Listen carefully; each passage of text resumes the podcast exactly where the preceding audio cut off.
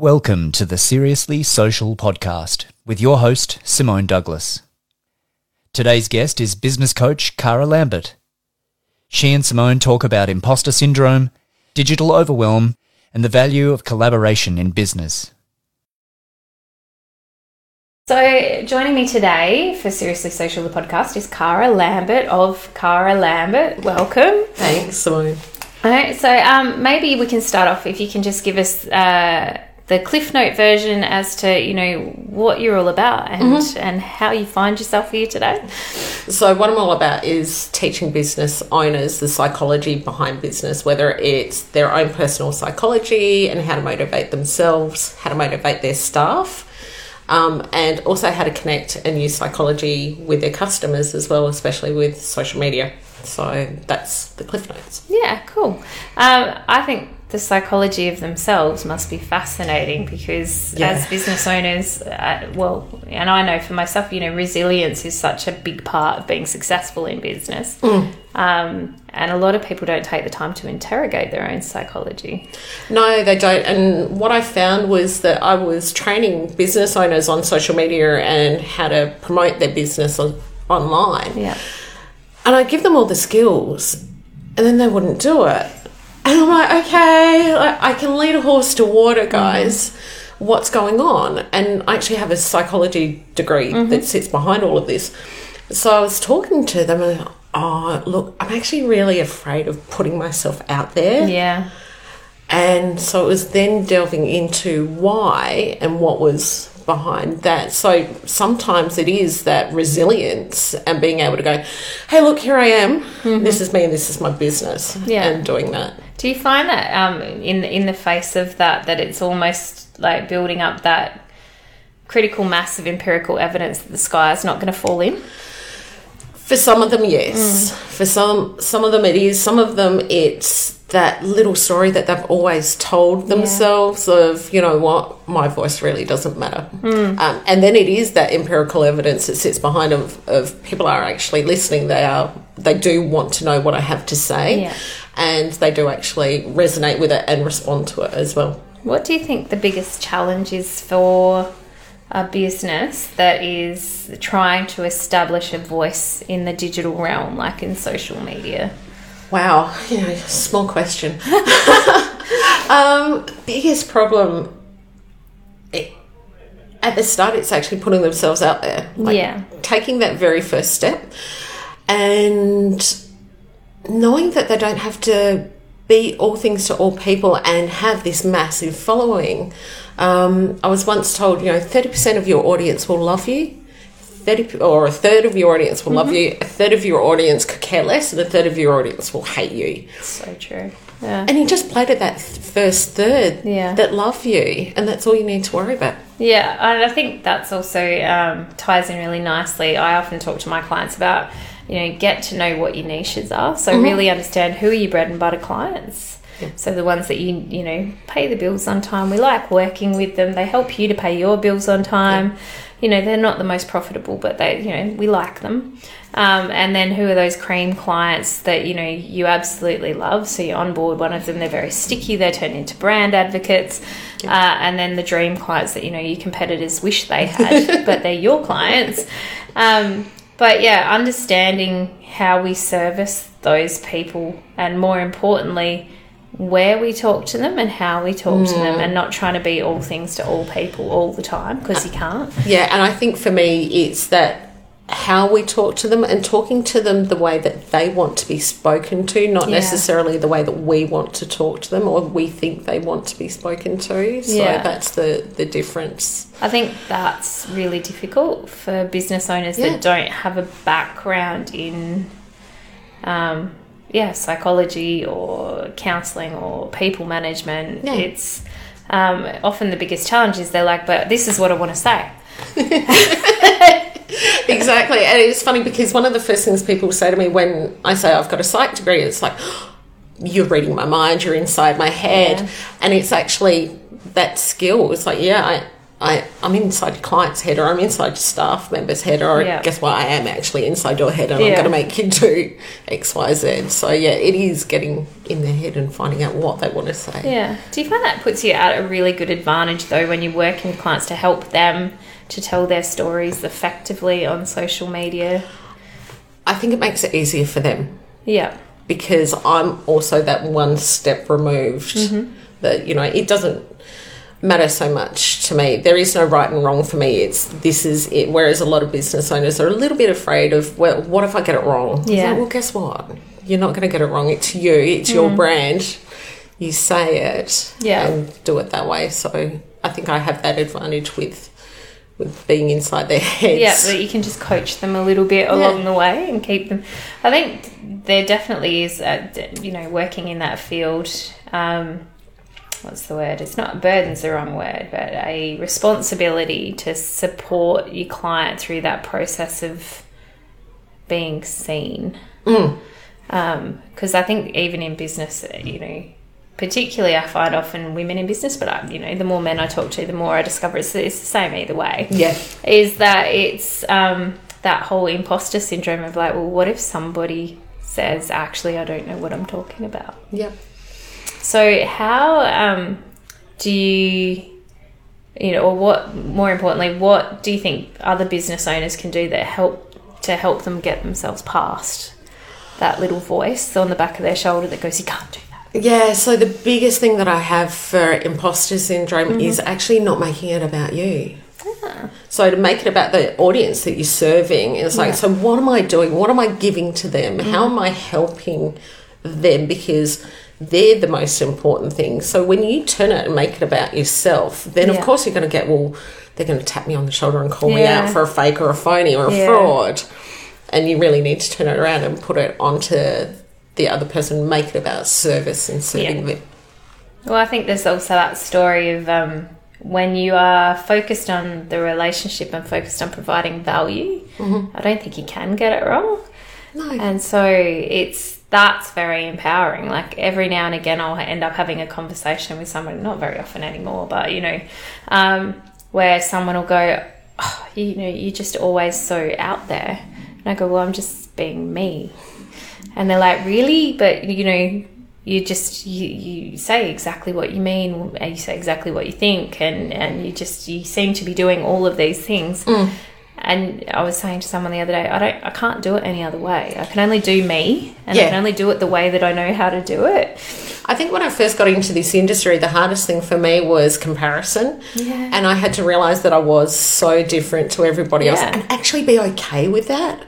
Yeah Be okay with that difference. Like I said earlier, that one third of the yeah, the community. people that you're talking to Yeah. Exactly. So why would you try to be anything different? Because if you focus on that one third and serving that one third that connects with you, if you are anything else other than yourself, you can't connect to them and they're not Yeah. going to follow you. They're not going to like you. They're not going to come on board with you. So Yeah. especially in this kind of competitive environment. Yeah, I, I think. Do you think that comes down to trusting your own value or valuing what it is that you bring to the table? Yeah. Yeah, because it's, I know for myself, you know, often people will say, um, Oh, who are your competitors? So, you know, I, had, I did a website redesign the other day. Um, you know, my web developer who's amazing, I've worked with him forever. I think he's, this is like the sixth website he's built for me. Yeah. And he's like, So, who are your competitors? Because I want to go look at their speed of their sites and stuff. And I'm like, I don't have any. Mm. And he's like, What do you mean? I'm like, Well, I'm not competing with anybody. Yeah. I'm like, there are other people in the market that provide similar services, but they provide them in different ways. Yeah. Or they specialize in different niches, or they're um, more warm and fuzzy than me, or, or less warm and fuzzy Yeah. than me. So, they have a different niche, you Yeah, know. It's all of those different kinds of things. Yeah, absolutely. And you know, in a lot of the groups that I'm in with other business owners, they say, "Oh, well, you know, you've got to keep an eye on the competitors, do a competitor analysis Mm-hmm. to see where you are in the marketplace." I'm like, I actually wouldn't even know yeah. because I'm too focused on my audience, my clients, mm-hmm. and me, and what I'm doing. Yeah. and making sure I'm delivering the right stuff for them. Why would I be looking? Yeah, Sideways. I, think, I, I often wonder if that whole competitor mindset thing is a 1980s way of doing business. So if you look at, and I, I, you know, I do particularly think women are doing this very well in business at the moment, is that idea of co-opetition and cross collaboration mm. and you know having conversations about things just because you can and getting to know people just because you can yeah. um, is is a new way of doing business. And, and what I find happens is like I end up then getting referrals from my competitors and vice versa because you know like we have. Um, you know, some specialist niches. Like we're one of the few people that just um, specializes in disaster recovery. So if there's a mm. massive social media blow up and there's a PR firestorm, mm. you know, we will take on that client for a very short term period to put the fire out and then they go back to doing what they were doing because we know news cycles are so short anyway. Yeah. Um, but also, we tend not to take on duplicate clients that are in close geographical proximity. So, mm. you know, if I have a dentist that's down the road from another dentist and they want someone to do what they need to do, then, you know, I, I need to be able to refer them to someone that can do it for them. Yeah. So, um, how have you found, like, on your journey in business, those kinds of collaboration opportunities? Um, purely through networking. Yeah. is yeah. the best way. And it's funny, I've I've come back around to it and seeing the value, especially here in Adelaide, mm. the value of networking, having a good group of people around you, even the ones that, that are in the same marketplace as yeah. you are, so that you can work off of each other, work with each other to to do it. Yeah. yeah. And I've got to admit, I think the women's we are tending to do that a lot more and a lot better. Maybe that's just the network that I'm in. Yeah, it could be. Um, I think it's also the um, yeah, it could just be that whole process of you know finding um, different ways to be successful too. So you know, like um, Carly Thompson Barry, who mm. has SA Woman, who's just she's just an amazing human being. Um, but you know, like often people go, "Oh, but you know, aren't you in competition with SA Woman with your BNI stuff?" And I'm like, "No." I'm like because it's completely different. Yeah. And you can be in more than one network. like, I'm pretty sure there's nothing in my contract that says I can't be friends with anybody else. No. Um, but yeah, there's this there's still this kind of old perception that you have to live in a silo but i think that what we're breaking down now is that well actually the more people that you know and the more you know about them the more fun everyone gets to have. Yeah. Yeah. So um, how long have you had your business for now? Uh, i was thinking about it earlier. Yeah. eight years. Yeah wow so we started at the same time. Yep. that's really cool. And what was it that like made you go right this is what i'm doing now um i come out of a corporate career in mm-hmm. federal government. Yeah. And my youngest was about to start school. So, unlike most people that start a business, most women will take a break when the kids are born yeah. and start a small business. I was the opposite. My two were off at school mm. and I was starting a small business. So, it was quite literally the flexibility that I couldn't get in my career in federal government yeah, that sense. it gave me. And I just took the skills that I had. So, I was a technical proofreader and copy okay, editor. Yeah. And I transferred that into a business. And because I had a business online on Facebook mm-hmm. eight years ago. Yeah, exactly. So um, I, I know. yeah, you learn the, the nuts and bolts. And um, friends in business were coming to me and saying, Oh, Cara, what about this? You know, how do mm. I do this on F- Facebook or that? And I ended up helping them more and more. And then it was seeing how they I could teach them the technical skills about yeah. being online and being on social media. Um, which I'd actually learnt a lot of that stuff in government. Yeah. Because um, I started in 2000 and started in the e business team oh, that it was okay, called back yeah. then.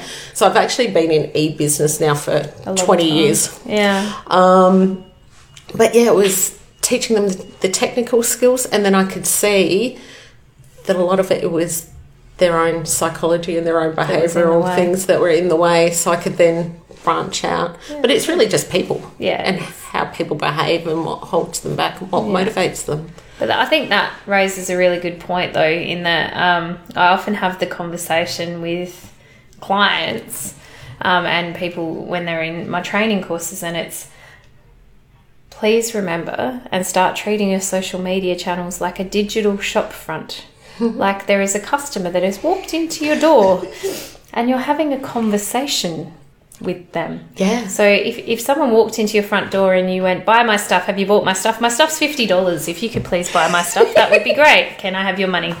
Yeah. It's and not it's going to go very well. 24 7. Yeah. That's the other thing that we tend to forget that it's not the nine to Mm. No. five thing. It's the the two a.m. when you know we can't sleep thing, or it's Yeah. the other side of the world wanting to to buy something for a friend here locally, or it's all of those kinds of things. And I'm I'm the same with my clients. It's your digital shop front, and Yeah. you can't be the you know hey Yeah. bye bye bye bye bye. It, uh, it does pose another challenge, I suppose, too, though, which is that blurred boundaries if there's no shutting off. Yep. So, um, you know, that digital exhaustion is very real, particularly right now when we're in the middle of this evolution of society 5.0, where you've got, um, you know, people who avoided adopting technology to a point who have been forced to thanks to COVID. So they're on the platforms, they're engaging with the things. Um, so, out of curiosity, what is the one piece of advice that you would give to someone right now that is in digital overwhelm? Wow. Um,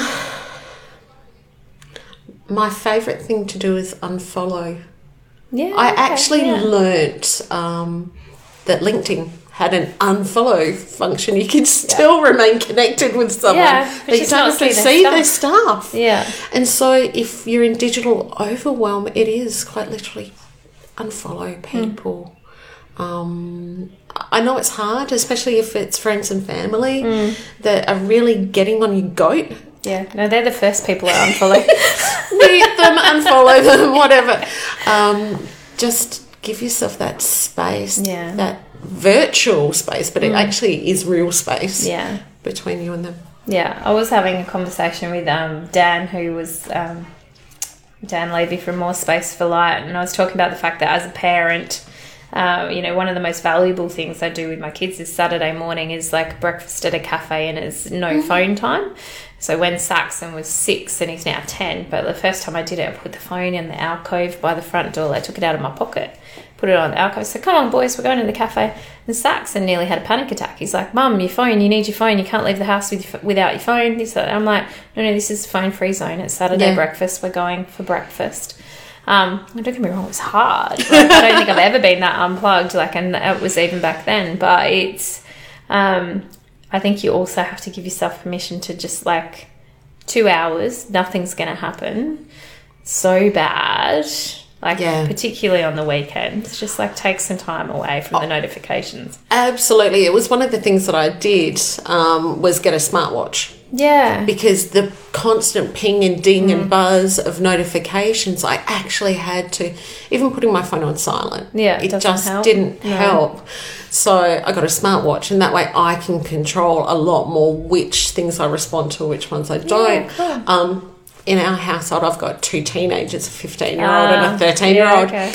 And there There's are no phones at the table. Yeah, no, that's a good rule. There yeah. are no phones at the dinner table, Yeah. um, and we all eat together every night. Yeah, so nice. it's you know keeping those little sanctuaries, Yeah. where you know it's it's a no tech zone, or the drive to and from school. Mm. I have great conversations with my kids during drop off and pick up. So it's no like seriously, we're in the car. You can put it down for a Put it while. I shall confiscate it. Put it down. yeah, no, that makes sense. So if someone, um, now let me get this right. If someone had given you um, like a piece of advice in your first year of business that Mm. would have really saved you a lot of angst, what would that piece of advice be?